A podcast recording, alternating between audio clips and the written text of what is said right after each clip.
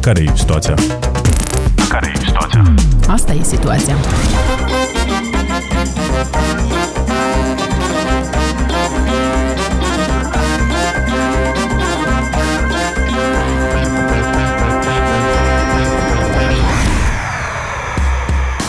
Suntem în stare de urgență de pe 1 aprilie și nu este o glumă. Chiar dacă în curând se deschid terasele, în curând se deschid teatrele, ora marțială este anulată, ba chiar vom putea călători în România fără a sta în carantină, dar oficial suntem încă în stare de urgență. Nu totul este ceea ce pare sau ceea ce ar trebui ar fi bine să fie. Uh, mie situația asta mi amintește de perioada când eu aveam vreo 5-6 ani, era în ultimii ani ai URSS-ului și de, deja la acea vârstă eu am avut suficiente experiențe ca să învăț că lucrurile nu sunt ceea ce par. Dacă undeva scrie pâine, nu înseamnă că acolo neapărat să vinde pâine. Sau dacă pe un magazin scria jucării, cel mai probabil că nu găseai acolo jucării. Uh, situația asta s-a extins până la începutul anilor 90, când uh, deja pe multe clădiri uh, scria una și găseai alta, nici unde scria grădiniță, nu mai era grădiniță. Păi, cam așa și acum, nu? Parcă scrie stare de urgență, dar parcă nu Eu sunt Eugen Moravski. Cel puțin așa știi tu. Alții mă știu și sub alt nume. Iar eu sunt Victoria Coroban. Cel puțin așa scrie în actele mele și pe Facebook. Și în acest episod încercăm să ne lămurim ce e adevărat din ceea ce scrie. Cât de urgentă este, de fapt, starea de urgență și care e logica diverselor măsuri de siguranță. Vedem în jurul nostru că moldovenii nu prea respectă aceste restricții și încercăm să înțelegem. E fiindcă ele se schimbă atât de des, ori fiindcă autoritățile nu știu să asigure respectarea lor, sau poate pentru că suferim în genere cronic de neîncredere în ceea ce scrie. Și pentru că, pe lângă fotbal și politică, în ultimul an, fiecare a devenit specialist și în epidemiologie, pentru a găsi explicațiile și argumentele medicale din spatele măsurilor luate de autorități în această pandemie, am discutat cu Ala Tocarciuc, expertă internațională în sănătate publică. Prima chestie pe care vrem să o lămurim este cât de justificată este starea de urgență din perspectivă medicală. Din punct de vedere medical, starea de urgență ar fi trebuit introdusă încă în februarie.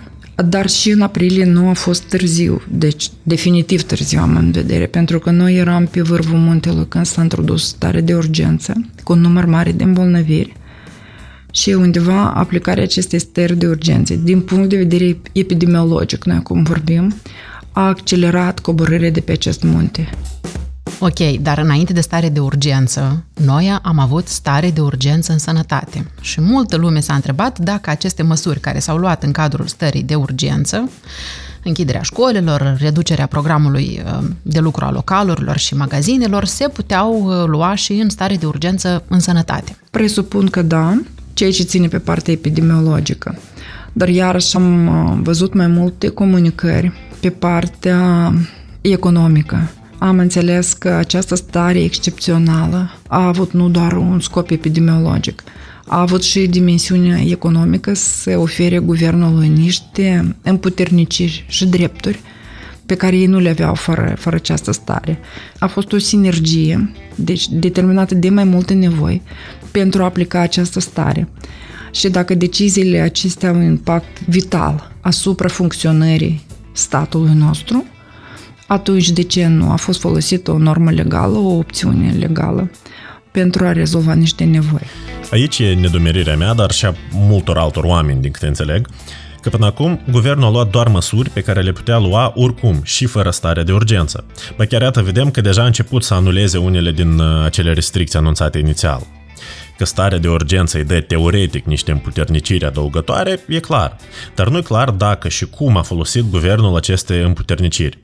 Așa că l-am întrebat pe Vadim Pistrinciuc, sociolog și fost deputat și fost uh, viceministru al muncii și protecției uh, sociale, să ne spună ce crede el despre această stare de urgență. Este o găselniță prostească și care o să puște în picior propriu. Ce înseamnă stare de urgență? Ea nu are de a face cu măsurile de restricționare, de carantină, nimic. Dacă vorbiți despre frecventarea locurilor publice, despre deschiderea, nedeschiderea Horeca, alte chestii, toate lucrurile astea se puteau face fără starea de urgență. Ce înseamnă starea de urgență? Este ca o stare de război. Guvernul are competențe lărgite, are dreptul să aprobe legi în afara procedurii constituționale, în afara procedurii, să zicem așa, parlamentare și așa mai departe, ci un fel de, le, un fel de guvern pe timp de război. Întrebarea mea, care măsuri care până acum le-au făcut cad sub această incidență? Am zis, niciuna. Deci toate măsurile de până acum, ceea ce venim, vedem noi că vine de la Comisia privind situații excepționale, nu au niciun fel de corelație cu starea de urgență. Dacă, de exemplu, se lua o lege, hai să, nu știu eu, să confiscăm miliardul de la piunii ce mai rămas pe aici la unii, da, și să-l dăm dincolo. Eu aș fi zis, da, asta conta foarte mult. Sau um, să tăiem din achizițiile neesențiale, repet, neesențiale, care sunt milioane de, de euro și să transferăm bani spre lupta cu pandemie sau achiziții de vaccin, atunci da, asta ar fi avut un efect. Așa nu are. Este o decizie eminamente politică și care încet, încet se întoarce în fruntea celor care au votat-o. E drept că până și Igor Dodon a recunoscut că starea de urgență este legată de disputele politice dintre Parlament și președinție. Liderul socialist a promis că starea de urgență va fi anulată dacă Maia Sandul desemnează pe Vladimir Golovatiuc candidat la funcția de premier. Mai apoi chiar și prim-ministrul interimar Aureliu Ciocoi a declarat că deputații folosesc starea de urgență în scopuri politice. Deci putem zice cumva că avem cărțile pe masă. Da, dar cu sau fără stare de urgență, restricțiile sunt necesare pe timp de pandemie, da? ca să reduci rata de transmitere a virusului de la om la om. Mesajele și prevederile se tot schimbă de la o perioadă la alta și asta creează confuzie și neîncredere. Și am încercat să ne lămurim care e logica din spatele diverselor măsuri care se iau.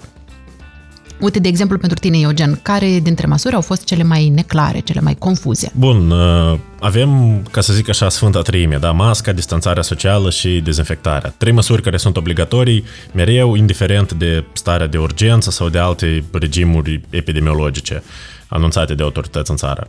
Și asta trebuie să respectăm întotdeauna. Dar nu mi-e clar, spre exemplu, de ce s-a permis deschiderea localurilor, a bisericilor, dar, spre exemplu, nu a teatrelor sau a sălilor de concerte, acolo unde riscul de infectare este mult mai mic.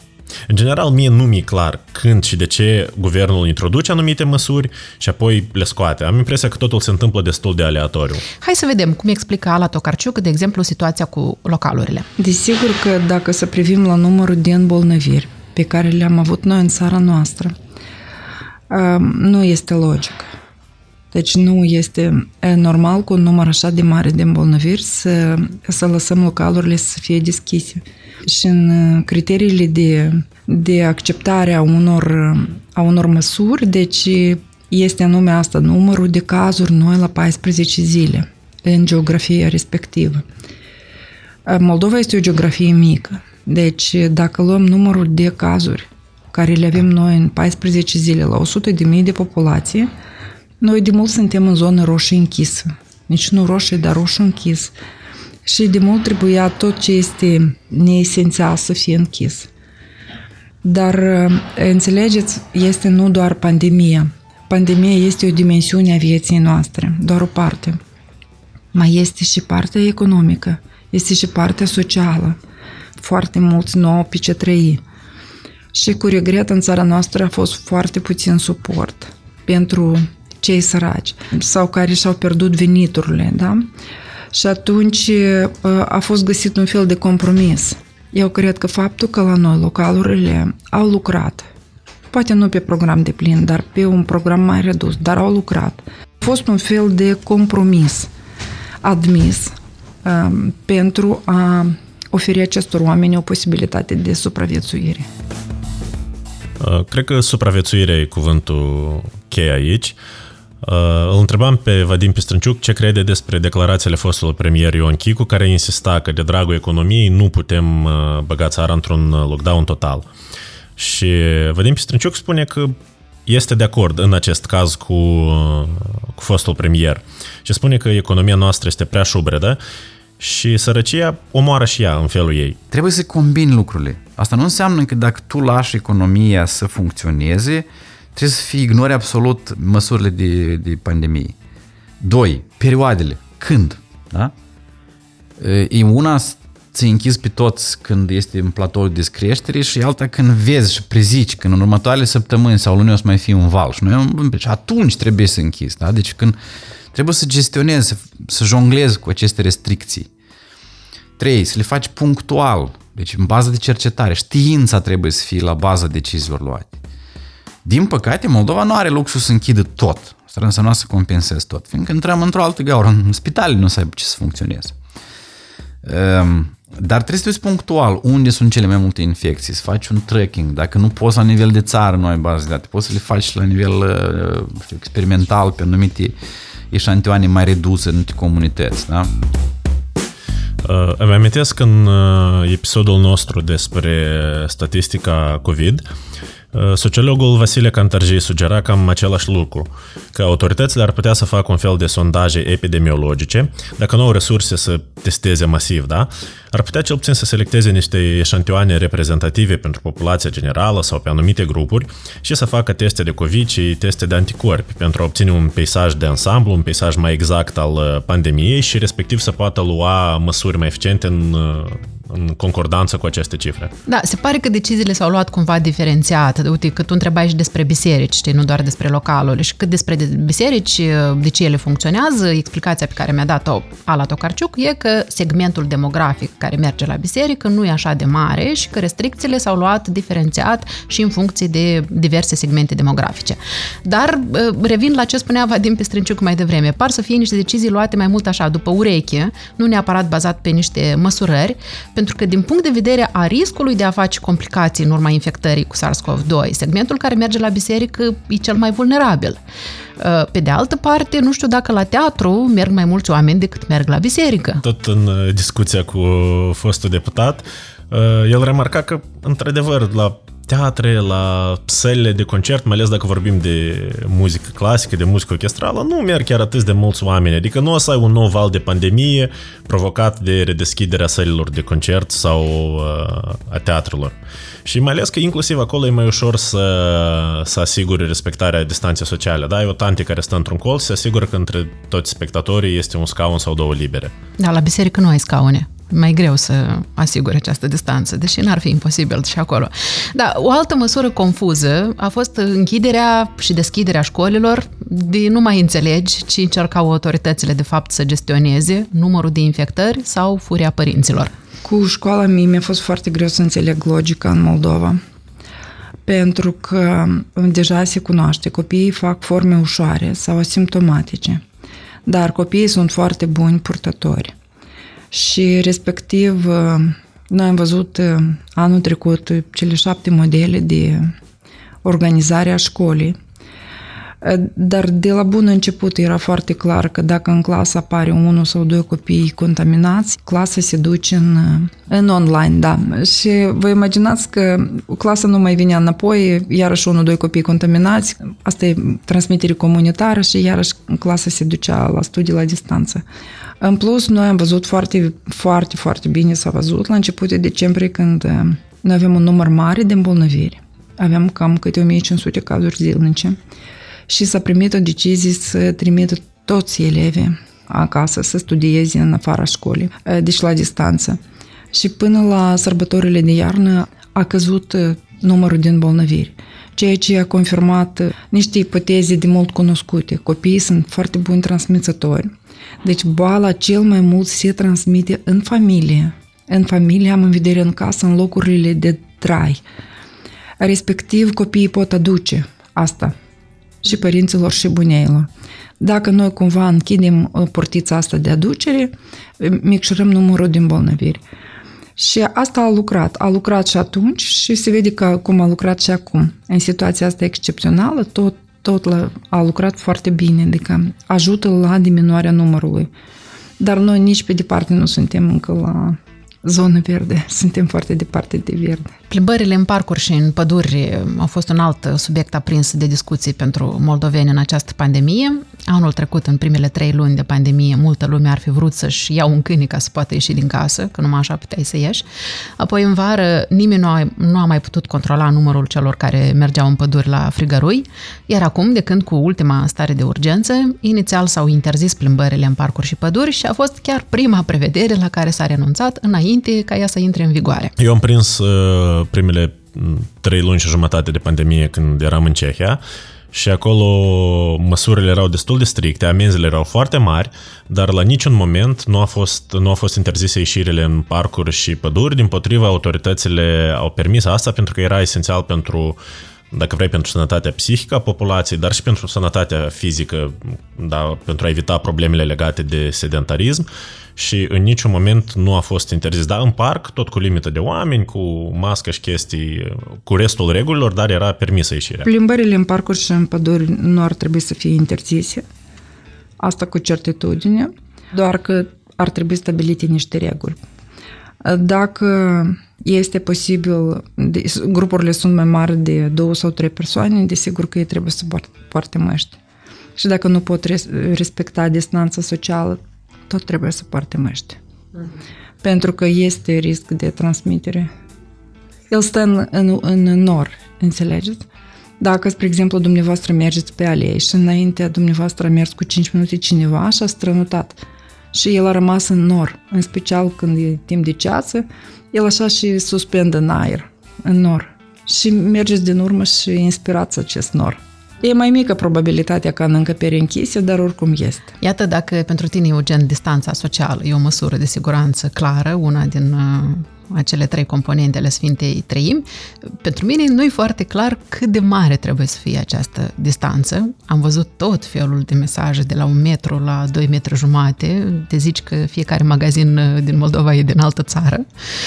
Ca să nu mai zic că, că și metro, asta e o unitate relativă pentru concetățenii noștri, dornici să te întrebi mai că la ureche dacă sunt buni cartofii din magazin pe care tocmai pun în pungă. Regula stabilită de omisie este distanța de 2 metri și dacă o să mergeți în Europa peste tot, o să vedeți anume această cifră, 2 metri. Moldova a adaptat iarăși și a stabilit un standard național și noi avem o regulă națională de a păstra distanța cel puțin un metru. Dar regula internațională este de 2 metri este prin cercetări stabilit că dacă vă aflați la distanță de 2 metri față de o persoană care este infectată cu COVID, atunci sunteți protejat. Chiar dacă nu o să aveți mască, oricum o să fiți cumva protejați. Dacă o să fie mai puțin, el tușește sau strănută, cu siguranță particulele de virus ajung la dumneavoastră. Da, eu când am fost în Cehia, indiferent de distanță, chiar și în parcuri, oricum lumea trebuia să poarte mereu mască. Deci era, puteai să stai și la 2 metri, oricum masca era obligatorie. Dar la noi în Moldova, nu știu, adică îmi pare că poate avem vreo tulpină moldovnească, așa, un, un virus mai enemic care călătorește maxim un metru, că altfel nu înțeleg care e logica sau argumentul din spatele ajustării standardului OMS la geografia moldovenească. Nici doamna Tocarciuc nu a putut să-mi explice cum uh, e posibil această ajustare, um, dar uh, există, mă rog, o altă explicație legată nu doar de Moldova, dar și de alte țări. Sunt un set de reguli stabilite în această pandemie, anume reguli epidemiologice, la asta mă refer, care sunt stabilite de către OMS și ele sunt uh, Uh, egale pentru toate țările. Doar că țările aleg din aceste reguli ceea ce se poate aplica la nivel național și respectiv câteodată le ajustează. Și se pare că nu doar uh, țările fac aceste ajustări, dar și fiecare om își ajustează standardele OMS și inventează noi metode de a purta masca, de exemplu, sub nas sau sub barbă, sau cine știe ce alte combinații. Eu când văd oameni care poartă masca sub nas sau sub barbă, tratez asta ca o neglijență față de propria persoană. Deci ei, eu sunt cu mască, eu pe mine mă protejez. Dacă ei au pus masca doar de dragul regulii și nu se gândesc că masca de fapt este un instrument de protecție pentru ei, asta e o neglijență a lor față de propria lor persoană până la urmă. Eu nu aș zice mereu că este vorba de neglijență. Și cred că uneori chiar și oamenii bine intenționați pur și simplu nu țin pasul cu toate măsurile astea care se schimbă mereu. Chiar și la începutul pandemiei, dacă ți-aduce aminte, erau mesaje contradictorii, inclusiv privind uh, purtatul măștii. Acum deja e clar că e partea Sfintei Trimi. Dar uh, mi-aduc aminte un caz uh, când revenisem astă vară în Moldova și intrase un nene într-o lebuz care își purta masca sub nas și eu deodată în gândul meu zic, uite, irresponsabil, vai de dânsul, dar omul și-a dezinfectat mâinile când a intrat și și le-a dezinfectat repetat înainte să coboare din trolebuz. Și atunci m-am gândit că totuși un om responsabil, da, care vrea să se protejeze și dacă nu purta masca peste nas, înseamnă că nu a ajuns la el informația despre cât de important este să, să porți masca corect peste nas. Într-adevăr, avalanșa de mesaje e mare și m- totuși întrebarea este care trebuie să fie reperul în tot acest carusel de măsuri care se tot schimbă. Eu aș, aș spune că trebuie să, să încercăm să urmăm niște reguli. Deci mesajele se schimbă în dependență de evoluția situației. Și atunci întrebarea este care mesaj este valid, care este valabil pentru noi astăzi. Întotdeauna ultimul mesaj este cel mai valabil. De ce? Pentru că el a luat în considerație situația care este la momentul actual. Toate celelalte, oricât de confuze și contradictorii nu ar fi, ele au fost actuale pentru momentele cele când au fost spuse. Pentru vara trecută, pentru primăvara trecută, pentru toamna trecută. Deci orice ce mesaj, orice ce normă impusă în această pandemie este actuală și validă acum. Care e situația? Asta e situația.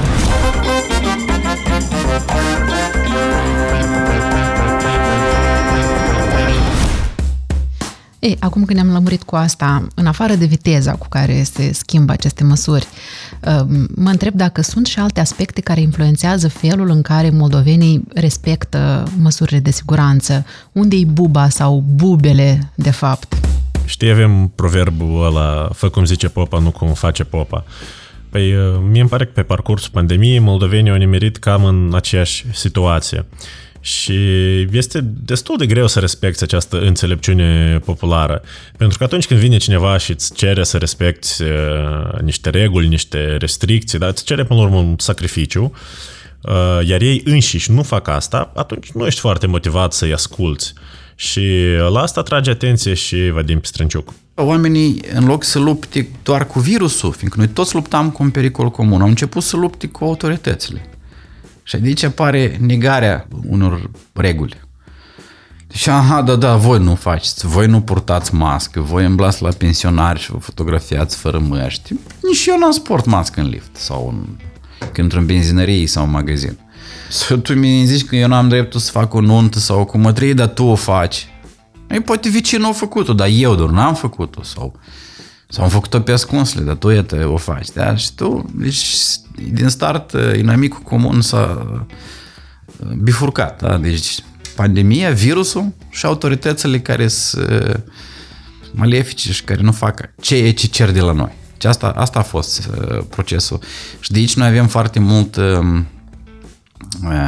negarea regulilor de pandemie modelul, comunicarea, comunicarea prin model, da, prin comportamentul autorității. Dar se pare că nu peste tot pe glob autoritățile sunt văzute din oficiu ca un adversar. Mi se pare că asta la noi e valabil nu doar în cazul acestei pandemii, dar e cumva deja tradițional, da, vedem autoritățile ca pe un adversar. Eu am discutat cu Irina Frunze, o prietenă stabilită în Irlanda, pentru că eram curioasă să văd cum s-a gestionat pandemia și în alte țări. Iar Irlanda e una din țările cu cele mai dure restricții. Ea îmi spunea că irlandezii respectă foarte riguros aceste măsuri uh, și am întrebat-o ce îi motivează pe irlandezi să fie atât de disciplinați. O fi sancțiunile, o fi claritatea cu care se comunică mesajele. Și ea crede că în cazul lor sancțiunile au cel mai mic impact și mult mai relevantă de fapt este relația pe care o au uh, cetățenii cu autoritățile și valorile la care se raportează. Eu cred că ei uh real au încredere în guvernul lor, pentru că sondajele publice care au fost făcute arătau cu 75% din respondenți sunt de acord cu acțiunile guvernului și le susțin. În al doilea rând, ei chiar apreciază viața omului și atunci când la televizor se zice că bătrânii mor, pentru orice irlandez asta este o dramă, o suferință. De ce ei înțeleg asta? Viața omului este prioritatea aici. Deci oamenii înțeleg că la vecinul lui sau la, nu știu, ruda lui, mama sau tata poate să moară, că aici majoritatea sunt foarte în vârstă oamenii. De fapt, Uh, speranța la viață e foarte mare aici și oamenii trăiesc, deci 80-90 sunt mulți. Și ei cumva, pentru ei, asta reprezintă valoare. Viața umană este valoare. Când am auzit cifra de 75% din respondenți care susțin acțiunile guvernului, mi-a părut așa o cifră fabuloasă, adică nu mi-o închipui la noi. Uh, în Moldova exact invers, zici că o virtute socială să te strecori printre reguli, să amăgești autoritățile, să evadezi legea. Pentru că ele istoric nu, legile, autoritățile nu au fost de partea cetățeanului și, și asta e normalitatea acum între cetățeni și autorități, e fie o relație de competiție, fie una de complicitate, da? Noi le tolerăm păcatele lor și ei le tolerează pe ale noastre. Principalul e ca nimeni să nu fie prins. Și uh, Vadim Pistrânciuc vede în asta un alt motiv pentru care moldovenii nu respectă restricțiile anticovid. Al doilea element, sigur, este unul mai tradițional pentru societatea noastră, este impunitate. Da? În prima fază noi am avut pedepse prea mari pentru că s-a plimbat cineva în parc. În fazele ulterioare, pur și simplu, punitatea a dispărut, într-un fel. Și iată, în final, ajungem la valurile astea care răpesc foarte multe vieți. Și este chestie tristă. Da, nici măcar pierderea de vieți omenești nu a determinat autoritățile noastre să fie mai riguroase în asigurarea respectării regulilor. Tocmai pentru că neîncrederea față de autorități e foarte mare și oamenii trăiesc o nemulțumire continuă care poate izbucni oricând și autorităților le este frică de furia cetățenilor și evită să fie consecvenți în impunerea sancțiunilor. Tocmai această toleranță reciprocă de care spuneai tu mai devreme, Eugen. Dar iată în Irlanda, de exemplu, chiar și în condițiile în care relația dintre cetățeni și stat e una de încredere, autoritățile nu se culcă pe ureche și își îndeplinesc funcția disciplinară. Exact. Sancțiunile sunt dure, dar eu uh, nu vreau să fac discriminare sau note discriminatorii, doar că Există o parte a societății care ascultă și există o parte a societății care de obicei mix din diferite culturi și oameni veniți din toate culturile lumii care au o diferită abordare față de guvern. De exemplu, noi, moldoveni, în guvern mai puțin credem și în cuvântul lui și mai puțin ne temem, corect?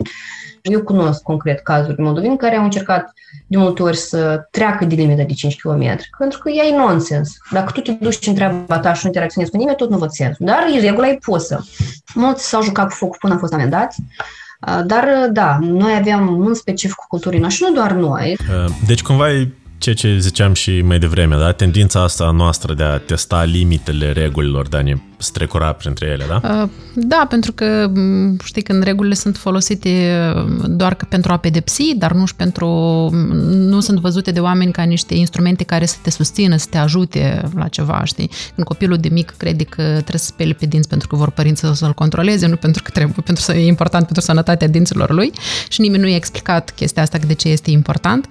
Uh, și cred că, în general, sunt foarte importante valorile la care ne raportăm. Da? Faptul că noi, moldovenii, ne urăm uh, uh, sănătate și viață lungă în toate tosturile, pe la toate sărbătorile, asta încă nu înseamnă că sănătatea și viața e cu adevărat o valoare pentru noi.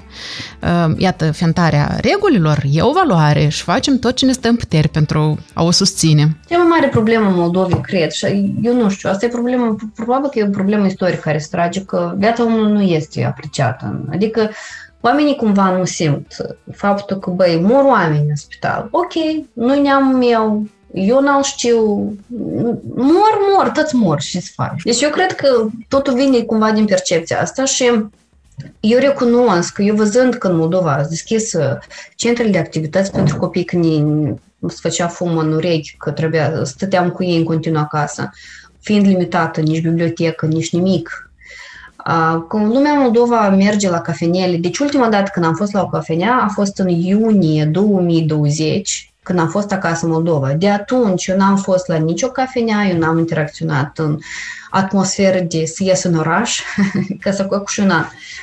Um, oamenii petrec timpul. Primul mod, în transport public. De exemplu, aici în transport public e foarte strict. Mască, două scaune libere, sunt lipite scaunele, tu nu poți să te așezi, pur și simplu, fizic. În Moldova eu am văzut că asta nu funcționează și da, noi ziceam că noi suntem frustrați că suntem blocați, închiși, izolați, dar eu sunt mă mai în siguranță aici. Da, cred că aici vorbim și de un fel de individualism de asta specific nouă. Uh, cum spunea Irina, atâta timp cât uh, nu suferă un, fiecare persoană parte sau rudele ei, atunci nimănui nu-i prea pasă de statistici, de ce se întâmplă în altă parte. Ori pandemia e taman genul de situație care necesită solidaritatea asta socială pentru a stăvili. Solidaritatea care la noi lipsește. Lipsește atât între cetățean și alt cetățean, dar și între cetățean și autorități. Și chiar dacă noi nu avem, în schimb simțim și simțim foarte acut nevoia acestei uh, solidarități. Uh, Vadim Pistrânciuc spune că a observat asta în cazul uh, celebrei nunți a fiului lui Ion Chicu, așa numita masă de sărbătoare. Eu când am văzut uh, chestia cu nunta fiului primului ministru din vara trecută, am să recunosc, sincer, băi, da, e condamnabil lucru, dar m-am gândit și eu că ai ca să fim sinceri, toți mai duceau în parcuri, la frigărui atunci. Nu era, hai, de te, voi vă uitați la mine și zâmbiți acum, da? Deci n-a respectat nimeni 100%, era erau într-o cădere cifrele. Nu, da, nu trebuie să o facă el, da? Da, a, las, nu e cel mai mare păcat. Așa m-am gândit eu. Și peste vreo zi, două, cred că am fost într-o perioadă când am atins uh, de vreo 24 de ore telefonul să văd ce se întâmplă în Facebook și m-am mirat când am văzut așa un val enorm de critică. M-am sunat niște băieți care mai au și cifre, nu doar să văd eu la mine în feed-ul meu, și au zis că da, e, e, e grav, deci pe, pe, pe online și, atunci, și tot stau în online, deci cam coincide offline cu online în perioada asta. Înțelegeți, s-a produs prima fază prin care am trecut noi în anul trecut, așa zis, frăția suferinței. Noi toți am nimerit într-o situație. Și toți, fără excepție. Toți trebuie să ne închidem în case, toți am, am avut de pierdut, toți au de pierdut pe cineva apropiat, drag. Și la un moment dat când tu vezi că cineva și care te reprezintă sau că trebuie să te reprezintă fac un alt lucru sau se scot din această frăție a suferinței, deci apare ura destul de intensă în acest sens. E tentant cumva să dăm uh, vina pe Ion Chicu, mai ales că multe alte oale s-o spart în capul lui și pe bună dreptate, aș zice eu. Dar după cum recunoaște și Vadim Pistrânciuc, lumea nu prea respecta măsurile nici înainte de nunta lui uh, Chicu Junior. Acest scandal a fost doar așa, hai să zicem, ultimul episod, o manifestare mai recentă a unor probleme mult mai vechi și mai adânci decât chiar pandemia. Implementarea restricțiilor este și oglinda societății a noastră, de fapt, care a demonstrat uh, cât de latente sunt uh, instituțiile, cât de relaxat privim noi aceste instituții cu neîncredere, aș spune mai degrabă. Da, încrederea e ceva care se construiește greu. Ai nevoie de multe experiențe pozitive repetate ca să ajungi să ai încredere în ceva sau în cineva și e suficientă o singură acțiune care contrazice experiențele precedente ca să pierzi încrederea. Iar la noi se pare că în relația cu instituțiile statului uh, e invers. De obicei ai parte de experiențe negative și dacă odată se întâmplă o experiență pozitivă, ți-e greu să crezi în ea, să o iei în serios. Noi suntem un pic mai indiferenți față de chemările autorităților, din simplu motiv că în societatea noastră e dominată de neîncredere în instituții foarte mari. De ce? Deja noi știm că instituțiile, multe instituții nu justifică existența. Oamenii au anumite așteptări. Cel care se ocupă de păduri trebuie să le protejeze, nu să le taie. Cel care se ocupă de justiție trebuie să facă justiție, dreptate, să nu legifereze crima, da? În tot, tot acești decenii, decenii, că nu e vorba de un an, doi, dar în special în ultimul timp, atâtea exemple au primit oamenii că instituția se, se comportă pe dos, da? invers de cum ar trebui. Că chiar și bunele exemple care sunt acolo undeva, da? Este un pădurar poate care plantează copaci și pasionat de, da? Este altul care îmblă cu drujba prin pădure sau le dă voie să taie copaci, da? Și atunci băi, se acoperă totul, da? Atât de multe exemple sunt care demonstrează că instituțiile fac invers decât ar trebui să facă, încât uh, neîncrederea începe să, să capete uh, niște caracteristici cronice. Mai ales când vorbim de politicieni și instituțiile pe care le conduc. Că parte din meseria fiecărui politician e să submineze încrederea oamenilor în alți politicieni, da? în rivalii săi pentru voturi. Și cu cât e mai vizibilă la noi o instituție publică, cu atât e mai mică încrederea oamenilor în ea. Eu mă uitam în România că în gestionarea pandemiei și mai ales în campania de vaccinare au fost implicate structurile de forță militare. Din curiozitate am uitat și la noi prin sondaje și am văzut că armata noastră, mică și săracă cum e ea, se bucură stabil de un nivel de încredere de a vreo 40% din populație. Nu pare mult, dar din instituțiile publice numai primăriile se bucură de mai multă încredere decât armata. Așa că l-am întrebat pe Vadim Pistrânciuc, zic, poate ar fi și asta o soluție, să, să antrenăm forțele armate în gestionarea pandemiei? În genere, implicarea structurilor militare sau de interne, care sunt destul de ierarhizate, foarte rezistente la crize, la șocuri, disciplinate, pot impune autoritate, este tot timpul benefic în situații de crize.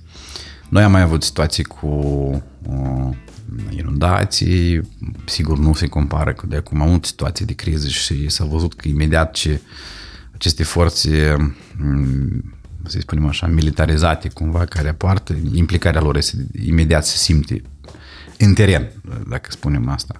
Ei au proceduri foarte clare, au protocoluri cum să organizeze, eu nu știu în ce măsură la noi este dezvoltat sistemul de medical militar, deci asta chiar mă depășește pe mine, poate altcineva să spună, dar ca model de impunere, de, de organizare, de management al procesului de criză, implicarea structurilor militarizate este benefică, încă o dată de management. Da?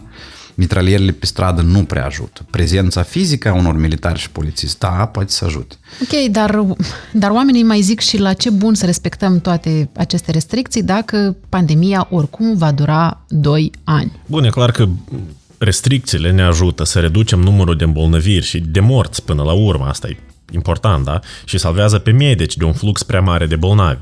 Asta e tot important, pentru că dacă medicii se ocupați doar cu bolnavi de COVID, nu reușește nimeni să trateze celelalte boli, da? Adică e important să reducem numărul de oameni care ajung în, în spitale. Dar desigur că lucru pe care îl vrea toată lumea, inclusiv eu, inclusiv tu, adică toți ne gândim la asta, este când o să se termine odată și odată pandemia, da? când o să putem să revenim la normalitate, la libertate, să mergem în baruri, în cafenele, să mergem la mare, la munte, să nu umblăm cu pachetul de măști, testul COVID și sticluța de dezinfectant în buzunar. Și e mai ușor să respecti toate măsurile și restricțiile astea anti-Covid atunci când știi că te aduce cu un pas mai aproape de revenirea la normalitate. Uh, da, chiar și în discuția cu Irina îmi spunea că irlandezii la cât de disciplinați sunt ei, uh, în interviurile pe care le dau pe, pe stradă, spuneau că da, eu sunt foarte ok cu aceste restricții, sunt uh, de acord să le respect, tocmai, dar aș vrea să am un orizont, cumva, să știu cât asta va dura ca să pot să-mi fac niște planuri. Se pare că vaccinul Uh, e un fel de luminiță de la capătul tunelului, dar doar că el nu ne ajută atâta timp cât stă în frigiderile din centrele de vaccinare. E prea devreme să vorbim despre relaxări, pentru că avem un număr mic de persoane vaccinate. Când o să avem măcar 50% vaccinați cu două doze, deci atunci o să putem vorbi de relaxări. Dar acum nu. Acum chiar și cei care au luat prima doză poartă mască, pentru că ei încă sunt susceptibili la boală și cei care au luat a doua doză ieri al alter, tot încă 3-4 săptămâni o să poarte mască, pentru că de asemenea sunt în pericol. Dacă vaccinul este o soluție pentru pandemie de COVID și mai devreme sau mai târziu putem măcar să sperăm că vom ajunge la rata necesară de vaccinare, Mă întreb care ar fi soluția pentru pandemia noastră de neîncredere. Îți dai seama că fără să depășim această pandemie de neîncredere, uh, va fi greu să atingem și acel nivel de vaccinare care să ne scoată din uh, pandemia de COVID. Și din păcate, politicienii noștri folosesc vaccinul pentru dispute politice, în loc să vină cu un mesaj comun care să ajungă către toți alegătorii lor, da? fie că e pro-rus, pro-român, stânga, dreapta, etc. Și Vadim Pistrinciuc uh, zice că problema asta poate e chiar mai gravă decât uh, lipsa fizică a vaccinurilor. Cred că ajungem la momentul când vom avea vaccine și o să ajungem la cuprinderea celor care vor să se vaccineze și o să ne ciocnim de un perete foarte puternic de cei care neagă sau care nu vor să se vaccineze. Și atât, acolo deja organizarea procesului și comunicarea cu cetățenii și comunicarea interinstituțională atunci când vom avea nevoie neapărat și de un mesaj al bisericii și al militarilor și al profesorilor și al medicilor și al influenților și al artiștilor și al cu evrei, și el vine foarte repede, apropo, cred că într-o lună cam o să ajungem acolo, părerea mea. Analizând factorii pe care i-am identificat noi în acest episod, care duc la respectarea relativă a regulilor în Moldova în această pandemie um, și lipsa de încredere în autorități și incapacitatea autorităților de a lua măsuri ferme și de a asigura respectarea lor, până la urmă cred că au de fapt aceeași rădăcină. Mm, și rădăcina este, mm, l-aș numi așa, relativismul nostru în gândire, da? incapacitatea noastră de a ne asuma decizii ferme, o mult prea mare flexibilitate care nu ne ajută, de fapt, în astfel de situații când e nevoie de decizii clare și ferme. Ă, asta noi vedem și în geopolitica noastră, și în politica de zi cu zi, și în gestionarea acestei pandemii și vedem asta atât la nivel de țară cât și la nivel individual. Ba respect, ba nu respect. Respect, dar pe jumătate. Țin masca, am mască, dar o port sub nas. Cam, cam așa arată lucrurile. Um, eu vreau să cred că totuși lucrurile încet, dar se schimbă spre bine. Că tot vorbeam noi astăzi de talentul nostru sau valoarea moldovenilor de a nu respecta regulile. Și mi-am amintit de o discuție pe care am avut-o la un moment dat într-un grup, eram un grup de mame, uh, vreo 15 persoane eram, cele mai multe eram uh, din generația anilor 80 și doar una dintre noi, uh, mai mare, cu, prin anii, la începutul anilor 70, deci diferența așa de vreo 10-12 ani ca vârstă. Și noi discutam despre purtarea centurii de siguranță în timpul condusului, Uh, și centurile de siguranță pentru copii și scaunul de uh, mașină pentru copii. Și eram foarte indignate cum unii oameni își permit să uh, ducă copiii în mașină fără să-i țină în scaunel și fără să le pună centuri sau chiar dacă au acel scaunel ca să vadă poliția că au scaunul, nu pun centurile și nici ei nu-și pun centurile. Deci nu înțelegeam cum e posibil acel, acest lucru. Pe când prietena noastră mai mare, ascultându-ne, zice, fetelor, eu vă ascult așa, vă admir cumva că vă discutați în felul ăsta, pentru că eu, de fapt, am crescut în atmosfera în care să respecti reguli înseamnă să fii prost, să fii fraier. Uh, și uh, valoarea tocmai asta, ceea ce spuneam noi, este să fentezi regula, nu să o respecti. Nu știu, acum pot să cred că noi, noi cele 14 din 15 poate trăim într-o bulă, dar vreau să cred că ăsta e un semn al unei mici schimbări, a unor pași mici care se fac spre conștientizarea regulilor, nu doar respectarea oarba lor, că nu despre asta vorbim, dar să înțelegem în ce situații și care regulă și cum ne ajută. Da, și iarăși, uh, printre cei de, de vârsta mea, cam am impresia că tot există o, o diferență de atitudine și asta e un semnal pozitiv, dar ar fi și mai bine dacă noi am reușit să transferăm atitudinea asta către ceilalți. Eu mă bucur că am uh, nici n-a trebuit de fapt să depun foarte mult efort. Uh, am convins-o pe maică mea să se vaccineze de îndată ce a avut ocazia și a zice că la acea sfântă treime de Uh, poartă mască, păstrează distanța și dezinfectează-ți mâinile, cred că putem adăuga și convinge pe cineva să se vaccineze. Vă mulțumim că ne-ați urmărit. Eu sunt Victoria Coroban. Eu sunt uh, Eugen Moravski și vă așteptăm peste două săptămâni cu un nou episod. Între timp ne puteți asculta pe toate platformele de podcast. Și la Radio Chișinău, uh, miercuri și sâmbătă de la 10 și 5 minute. Care e situația? Care e situația?